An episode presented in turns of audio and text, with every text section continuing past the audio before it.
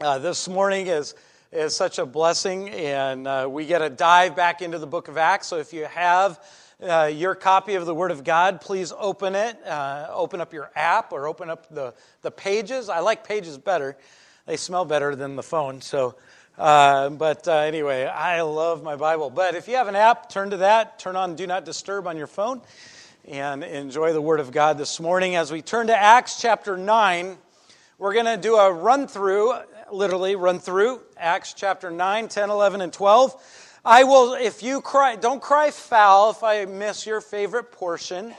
Uh, there's a few points that I'm going to be jumping to, and we're going to be looking at three important points to God's plan I, when it comes to God's plan in building the church. And so we're going to look at only three of, I counted like nine or ten in this, in this section. But I wanted to focus on three main main sections that are crucial. If you have your notes, I'm going to give them to you now, and that is God's grace supernaturally transforms and uses unforeseen instruments.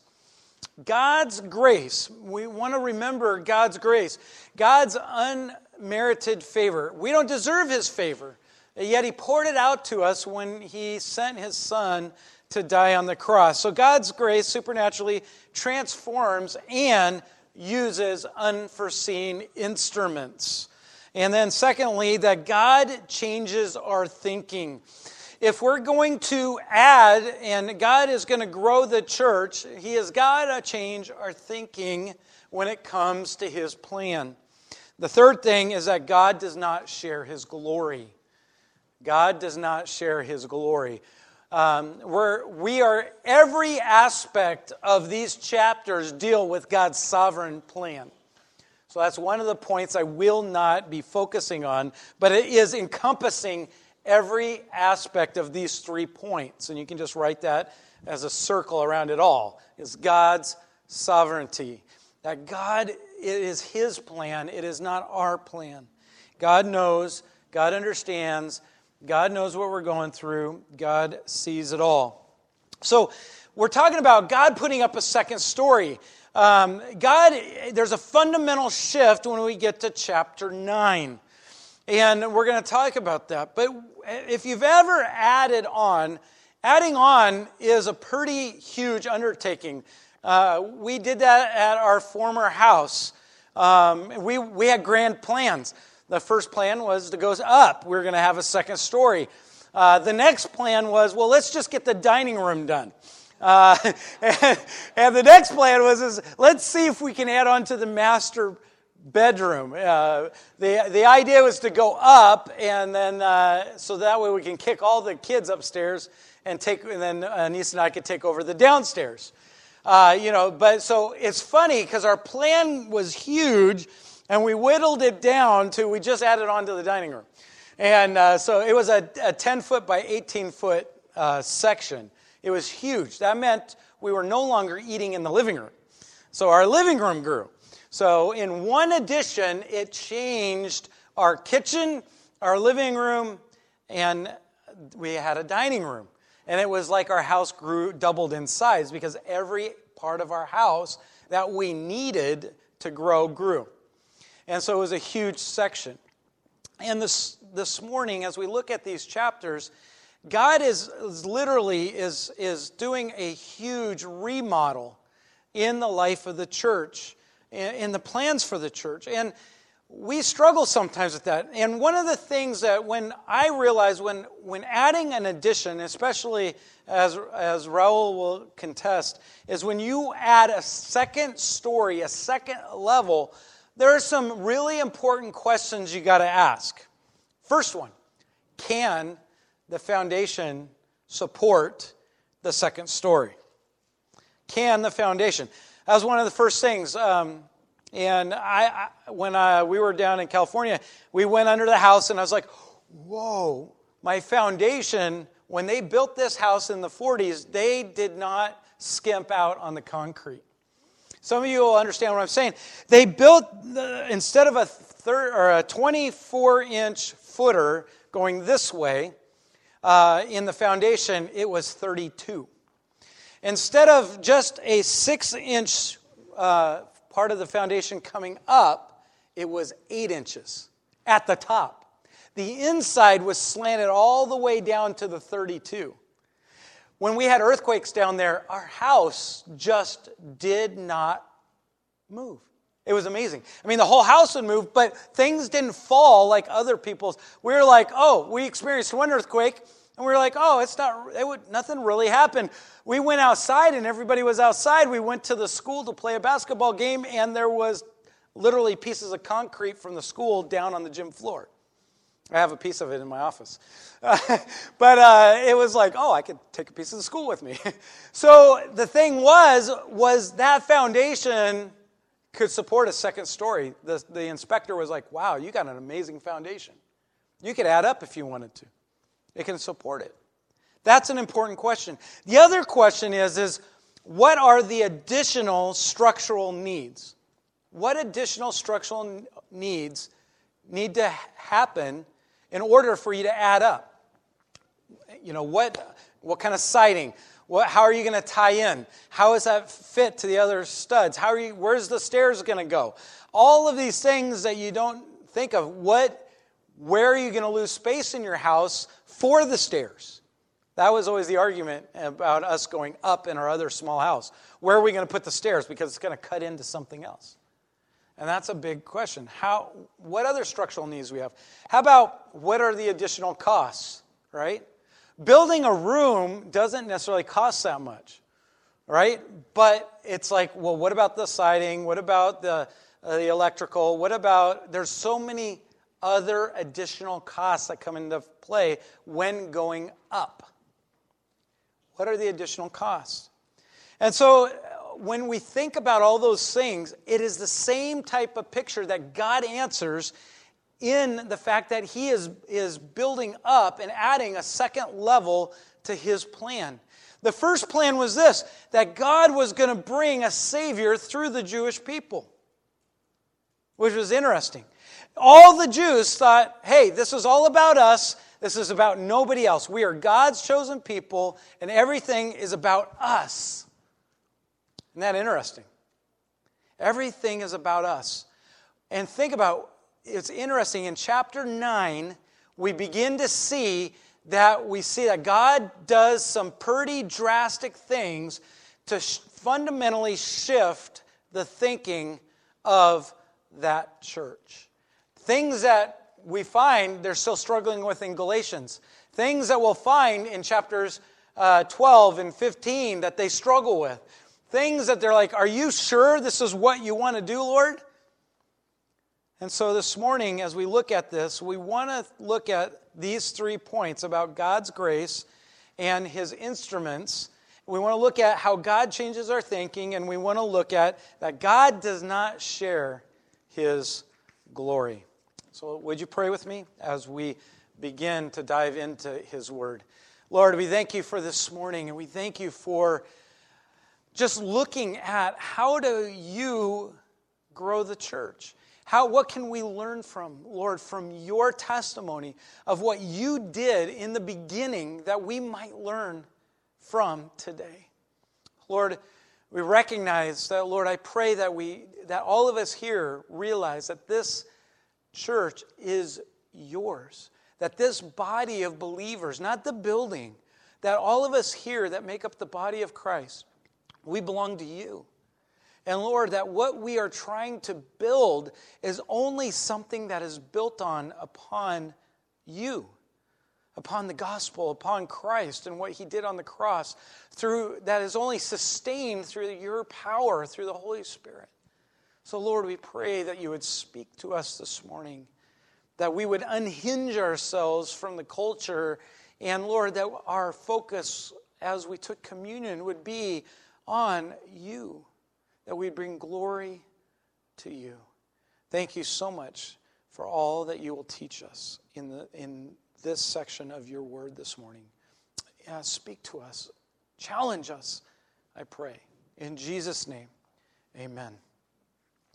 As we come to chapter 9, there's a huge, there's a, something that happens is huge. Uh, as we learned at that, there's a foundation, right? That's built upon the gospel. The very first message of Peter is one of the greatest sermons, and, and, and 3,000 comes to the Lord through the power of the Holy Spirit. They realize that this Christ was crucified, paid for their sins, that this is the Messiah, the Savior of all mankind, who can transform people from being dead in their sin to being alive in through Christ, having a relationship with God. There is no other way we can have a relationship but through Christ, and that is the fundamental part of all that God is doing in the church. It is the fundamental start of everything. And then we saw that the process in which God grows the church is not always like our process. He then scattered all the church, right? He brought persecution. He brought suffering. So that way the church would be scattered so that the message of the gospel would go out. Because there was 3,000, or and by that time there was 5,000 church members plus in Jerusalem worshiping God, and, and the church was just stuck in Jerusalem. But that was not God's plan. God's plan was to expand and to go out.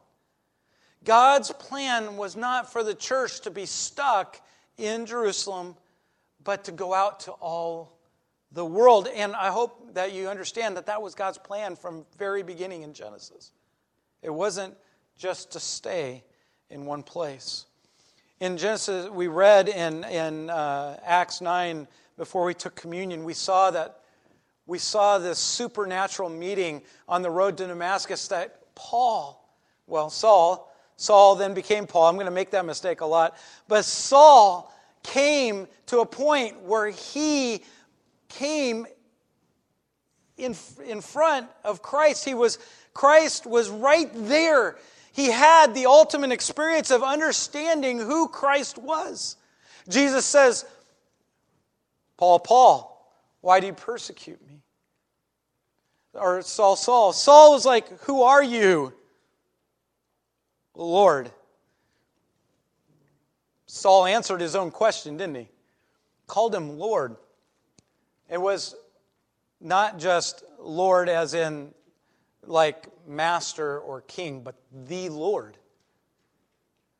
And here's the thing I want you to see as we look at this section where it says that he fell to the ground.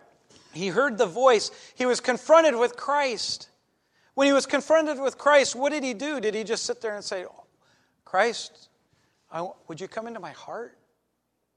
When he was confronted with Christ, what happened? He fell to the ground. He fell to the ground, and later on, he couldn't even see. It affected him dramatically. Have you been confronted with Christ? Did it dramatically alter your state? Did you come face to face with Christ? Or do you just know about Christ? See, Saul knew there was going to be a Messiah. In fact, Saul didn't believe in the Messiah was Christ. But can you imagine what was going through his mind when he realized this is Christ, the risen Messiah, whom he was persecuting, whom they sent to the cross? Can you remember when you, if you had this time of, type of confrontation with Christ when you realize that your sin sent Christ to the cross and that you were your sin was a part of crucifying Christ that it was your sin that went to the cross and that he died for your sin? Do you remember that and what that was like? One of the things that is over just overwhelming is that do you realize that salvation does not depend on the fallen will of man but rather on the sovereign will and power of God. This had nothing to do with Saul's will. This had nothing to do with Saul, what Saul wanted. Saul was breathing, breathing out threats against Christians. He was going there to kill Christians, but God had another plan. God's grace supernaturally transformed Saul from going to destroy Christians to going to preaching and making, helping be a part of God's plan of making believers in Christ. Isn't that amazing? That God could take the greatest persecutor of believers of the time, to go to be a preacher, to proclaim Christ. That's amazing. I don't know about you, but if you stop to think about what God has done for you, you would see this supernatural. What God has done is amazing. That He could take a person who was dead and make them alive to Christ. Somebody that couldn't see to somebody that could see Christ. Paul could not see Christ. He was stuck in all his religious rules. He was stuck in what he thought was right. He was stuck in himself. He couldn't see who Christ was, but he saw Christ that day. Ephesians chapter 2 says, And you were dead in your trespasses and sin, and in, in, which you once walked, following the course of this world, following the prince of the power of the air, the spirit that is now at work in the sons of disobedience, among whom we all once lived. We were all dead. We were all against God until we were confronted with Christ. Just as Saul was confronted. And it says, We were by nature children of wrath like the rest of mankind. But God, rich in his mercy, because of his great love in which he has loved us, even when we were dead in our trespasses, made us alive. God made us alive together with Christ. For by grace you have been saved. Paul puts it another way. The now the, the then Saul, the now Paul in Romans 9 16 says, So then it does not depend on the man who wills, it doesn't depend on the will of man, or on the man's exhortation. It doesn't, it doesn't matter how hard you work, he says, but it depends on God who has mercy on us. Salvation does not depend on the merits of good points of man's nature, but rather on God's free gift. Our salvation depends on his free gift. It was God's free gift that transformed Saul into an instrument of righteousness, from an instrument of death and destruction to an instrument of righteousness. It doesn't depend on us. What a blessing. Spurgeon said, Today we have so many built up who were never pulled down. See, when we confront, when we're confronted with Christ, did you see what happened to Paul? He was pulled down to the ground. When we're confronted with Christ, who we are, our identity is thrown down, and all we have is Christ. Spurgeon said, So many filled, um, so many filled who were never emptied, so many exalted who were never humbled, that I, the more earnest, remind you that the Holy Ghost must convince you of sin, or we cannot be saved. Did you see what happened to Paul here? In verse 4, he fell to the ground. Verse 5, he realizes who Christ is. Verse 6 and 7, he's obedient to the Lord. Can you imagine? Paul didn't say, Yeah, Lord, I'll accept you and I'm going to go do what I want to do. He said, Yes, Lord, I can't see and I'll go to the city that you tell me to go to. Do you notice that in this instrument? Look down in verse 15. It says, But the Lord said to Ananias, Can you imagine poor Ananias? How would many of you like to be Ananias? That would be a nightmare dream, wouldn't it?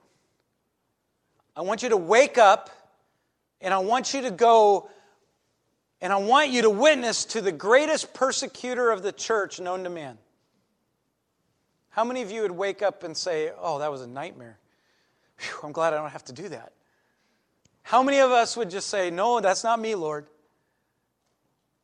Can you imagine? But can you imagine Ananias? He meets Saul and he says, Brother. Supernatural grace. From persecutor to brother, adopted into the family of God. But look, this must comfort Ananias, by the way. Look at verse 15. But the Lord said to him, Go, for he is a chosen instrument of mine to carry my name before the Gentiles, to carry my name before the kings, to carry my name before the, the, the, the children of Israel. For I will show Saul how much he must suffer for the sake of my name. The name that he once persecuted, now he's going to suffer for that name. Can you imagine what Ananias was saying? Oh, he's going to get his comeuppance right? Paul, Paul, he's, he's my hero. That guy would go in, preach the gospel, get beat up, left for dead outside of the city, get up and go preach again. Oh, I wish I had that much strength to do that. But I realize I can't. That was God's calling for Paul, for Saul, who became Paul. Can you imagine that? How many of us were confronted with Christ and come to him in humility and say, I need you? Recognize that Jesus is Lord and obey him as Lord. That's what Paul did.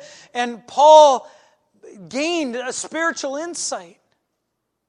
This is what a disciple, this confrontation of Saul with Christ is actually a list of things in a disciple's life. Paul began this typical physical, you know, this trip to Damascus seeing in a physical sense, but spiritually blinded. And he ended up physically blinded, but seeing spiritually. That's what happens when we're confronted with Christ. We no longer see things in a physical sense, but we begin to understand things from God's point of view. What he formerly saw, he no longer saw. He no longer saw the law. What he formerly did not see, now he sees the Messiah. Did you notice that he was seeking the Lord? When Ananias found him, what was he doing? He was praying. Can you imagine this? A Pharisee who once prayed a bunch of nonsense with no relationship is now seeking the Lord in prayer in a relationship. Not only that, but he's fellowshipping with the Lord's people. The people that he sought to destroy, now he's fellowshipping with. The one that he now thought was an enemy is now a brother in Christ. Living under the power and control of the Holy Spirit, doing what God says. Look at verse 20 and, and, and immediately proclaiming Jesus. He didn't waste any time. How is God going to add on? We've got to realize that God's grace, the gospel, God's grace, what He did for us is supernatural.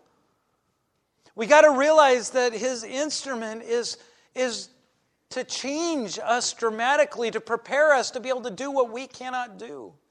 That's what happened to Saul. That he began to proclaim the very gospel which he wanted to destroy. In fact, in 1 Timothy 1:16 he says, "My salvation, my coming to Christ was all for an example, to, to, so that way we would be patient and endure no matter what we're going through, that we would realize that God can change the chief of sinners to use as his chosen instrument. The second thing that God did to prepare for this second story, to this dramatic shift in God's plan for the gospel, was that God had to change some thinking. God has to change our thinking. If we are going to grow the way God wants to grow the church, we have to dramatically shift in our thinking and to get away from what we think is good and right and what we want to what does God want. God changes our thinking. Look at chapter 10, verse 9. It's when Peter finally realizes that God has changed, that God was no longer just bringing this message to the Jewish people, but he was going to prepare it for all people of all nations.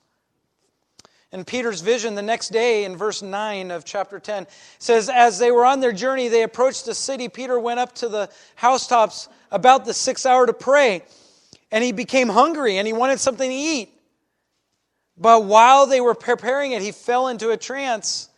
And he saw the heavens opened up, and something like a great sheet descended, being let down by its four corners upon the earth.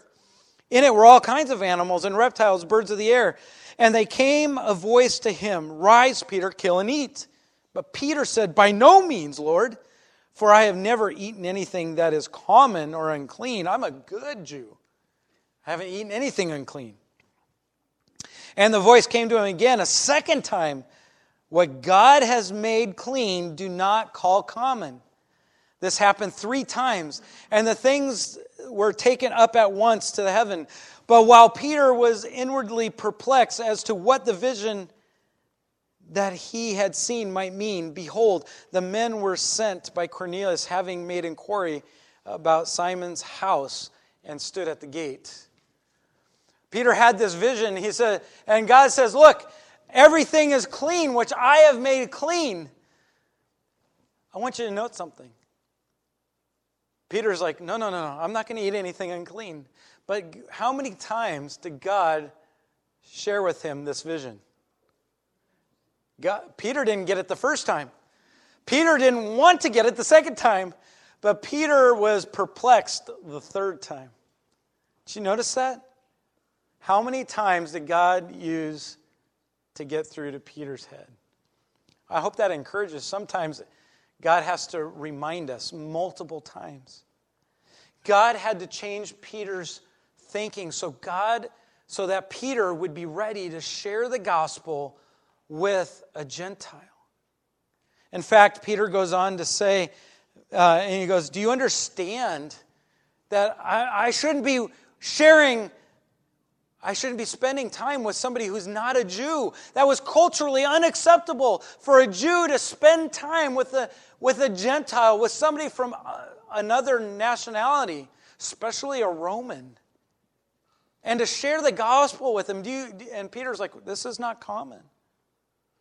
But listen to what he says in verse 34 of chapter 10. He says, So Peter opened his mouth and said, Truly I understand that God shows no partiality, but in every nation, anyone who fears him and does what is right and acceptable to him. As for the word that was sent to Israel, preaching good news of peace through Jesus Christ, he is the Lord of all. You yourselves know what happened throughout all Judea, beginning from Galilee after the baptism that John proclaimed, how God anointed Jesus of Nazareth with the Holy Spirit with power. He went about doing good and healing all who were uh, oppressed by the devil, for God was with him. And we are witnesses of all that he did, both in the country of the Jews and in Jerusalem. They put him to death by hanging him on a tree, but God raised him on the third day and made him to appear not to all the people, but to us who had been chosen by God as witnesses, who were ate and drank with him after he rose from the dead. And he commanded us to preach to the people and to testify that this is the one appeared by God to judge, to judge of the living and the dead. To him, all the prophets bearing witness that everyone who believes in him believes, that puts their faith and trust in him, receives forgiveness of sin through his name. And while, while Peter was still saying these things, the Holy Spirit fell on all who heard these words, and the believers were among them. The circumcised who came with Peter were amazed because the gifts of the Holy Spirit had poured out even on the Gentiles. Peter goes back to the church in chapter 11 and he proclaims, Look at what has happened. And he proclaims this and he says, Look, they've received the Holy Spirit. They're saved. They were even baptized.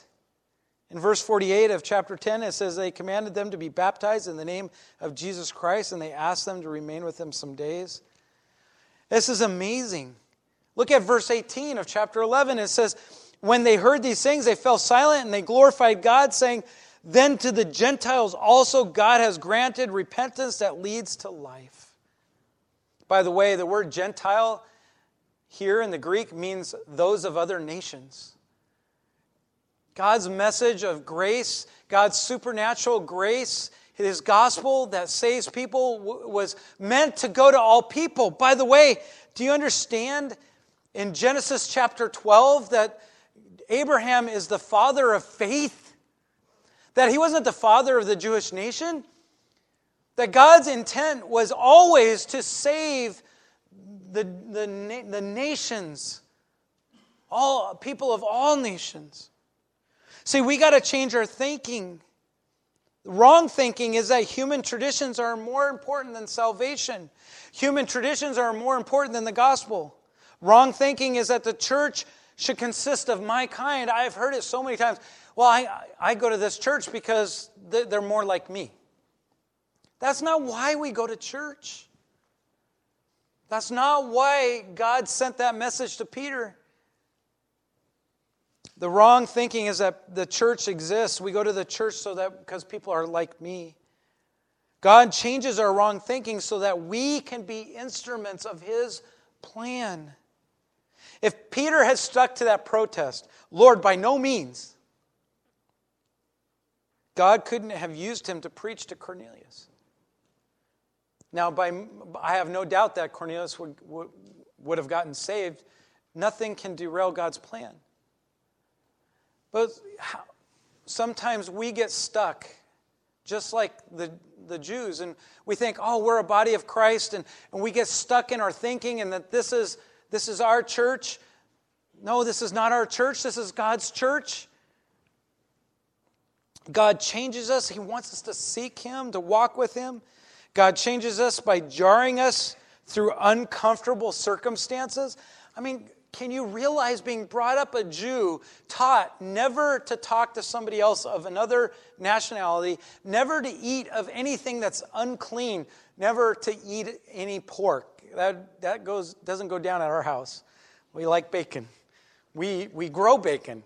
Apple trees are for two things they're for apple pies and bacon.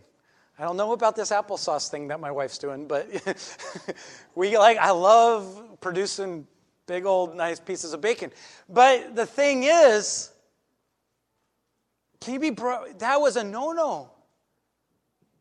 God radically changed Peter's thinking so he'd be prepared to share the gospel. The question is is what is God trying to do in your mind? Is the gospel alive and well in your mind? to where it would change your thinking to not focus about your church, but to focus on how are you a part of God's plan in growing the church and adding to the church. God will add to the church if we change our thinking and focus on the gospel. Sometimes adding onto the church means ripping off the roof to change our thinking. You know, drastic things have to happen. I remember when we ripped off the side of the house and it was barren to the outside. It was like, quickly, get the roof on, get the siding on, right? And I remember we ate Christmas. We ate, I, will never forget, we, we had a subfloor and we had, we, we ate in our house. We had plastic over the windows and we ate in our, in our new dining room. It was full of bare wood and bare floor and we could see outside praise the Lord, it was just like Humboldt County in California. It was 50 degrees outside. Not, you know, like here in Christmas time, it wasn't freezing. God changes us by his sovereign plan. Last thing, and I just, as we close, go to chapter 12. As we close chapter 12, there's something that gets lost but is connected to the context of God's gospel. By the way, you remember King Herod? Evil King Herod wanted to kill Jesus, killed a bunch of, you know, killed a bunch of babies. Uh, he is like, I'm not going to share my kingdom with anybody. He hated, hated Christians. And at the end of chapter 12, it says here in, in verse 20, it says, Now Herod was angry with the people of Tyre and Sidon, and they came to him with one accord, and having persuaded uh, the king's uh, chamberlain, they asked for peace because their country depended on the king's, uh, king's country for food. And on the appointed day, Herod put out his royal robes, took the seat upon the throne, and delivered an, an, an oration to them. And the people were shouting, The voice of a God and not of a man. Immediately, an angel of the Lord struck him down because he did not give glory to God. And he was eaten by worms, and he breathed his last. I like verse 24. But the word of God increased and multiplied. God does not share his glory. God does not share his glory. And I just, as we close this morning, Have you been confronted with Christ? So much so that He is changing your thinking about life? Has He ripped the roof off of your mind and transplanted it with His plan, His gospel? Are you giving glory to Christ, to God?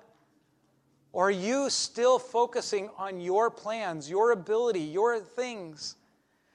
I don't think it's a coincidence here that God showed the church in dramatic fashion that no one will steal the glory of God.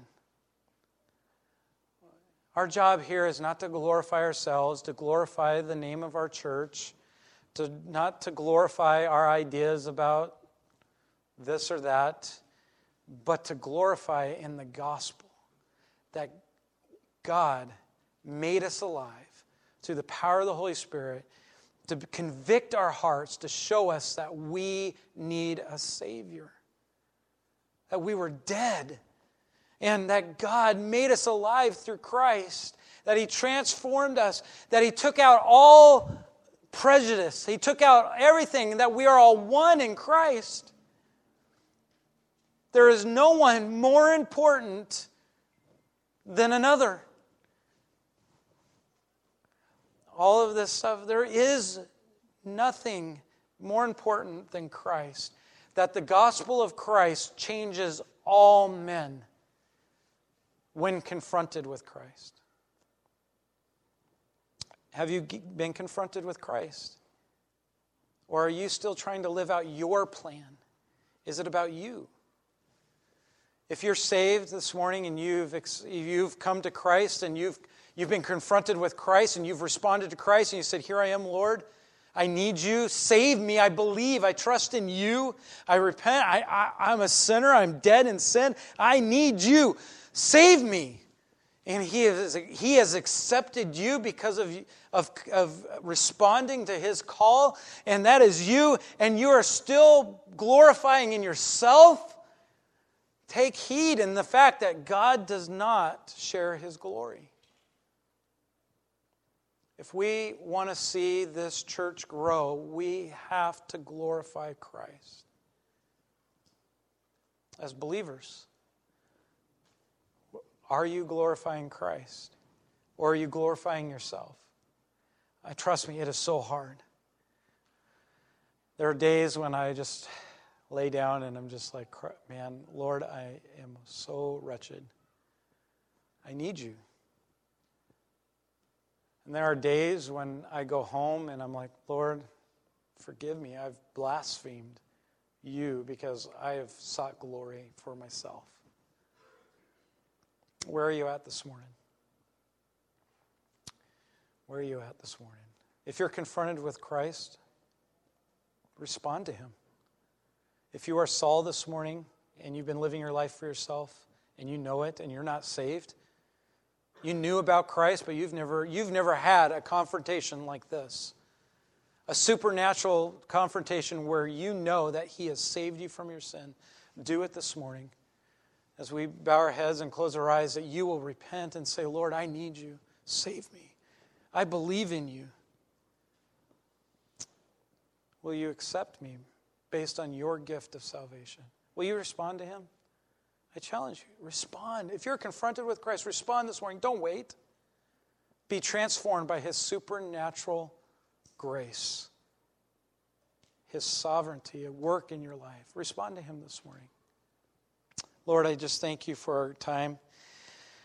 Lord, if I hope you that we all realize the supernatural power in which you can build the church if we make it about the very foundation, and that is the gospel. That you saved us from our sins, that we do not deserve anything. Lord, will you continue to work in our life and that we would make you the most important thing? That your that identity in you will change us and conform our thinking and stop thinking more about ourselves and, and be useful in your hands. Lord, this morning, if someone's been confronted with the gospel, The good news that you died for them, you took their place, you paid for their sins, and that there is no other way to get to heaven. That being a good, good person or just being somebody who goes to church or knowing about you is not good enough. It doesn't cut it. It didn't work for Saul. If they realize this morning that, that they're just like Saul, they, they're, they've been trying to be a good person and, and they, don't, they don't know you, that this morning that they would come to know you and be confronted with your grace and that they would give themselves to you this morning. I pray with all my heart. I plead, Lord, that you would use your spirit. Call them this morning that they would run to you with open arms. In Jesus' name we pray. Amen.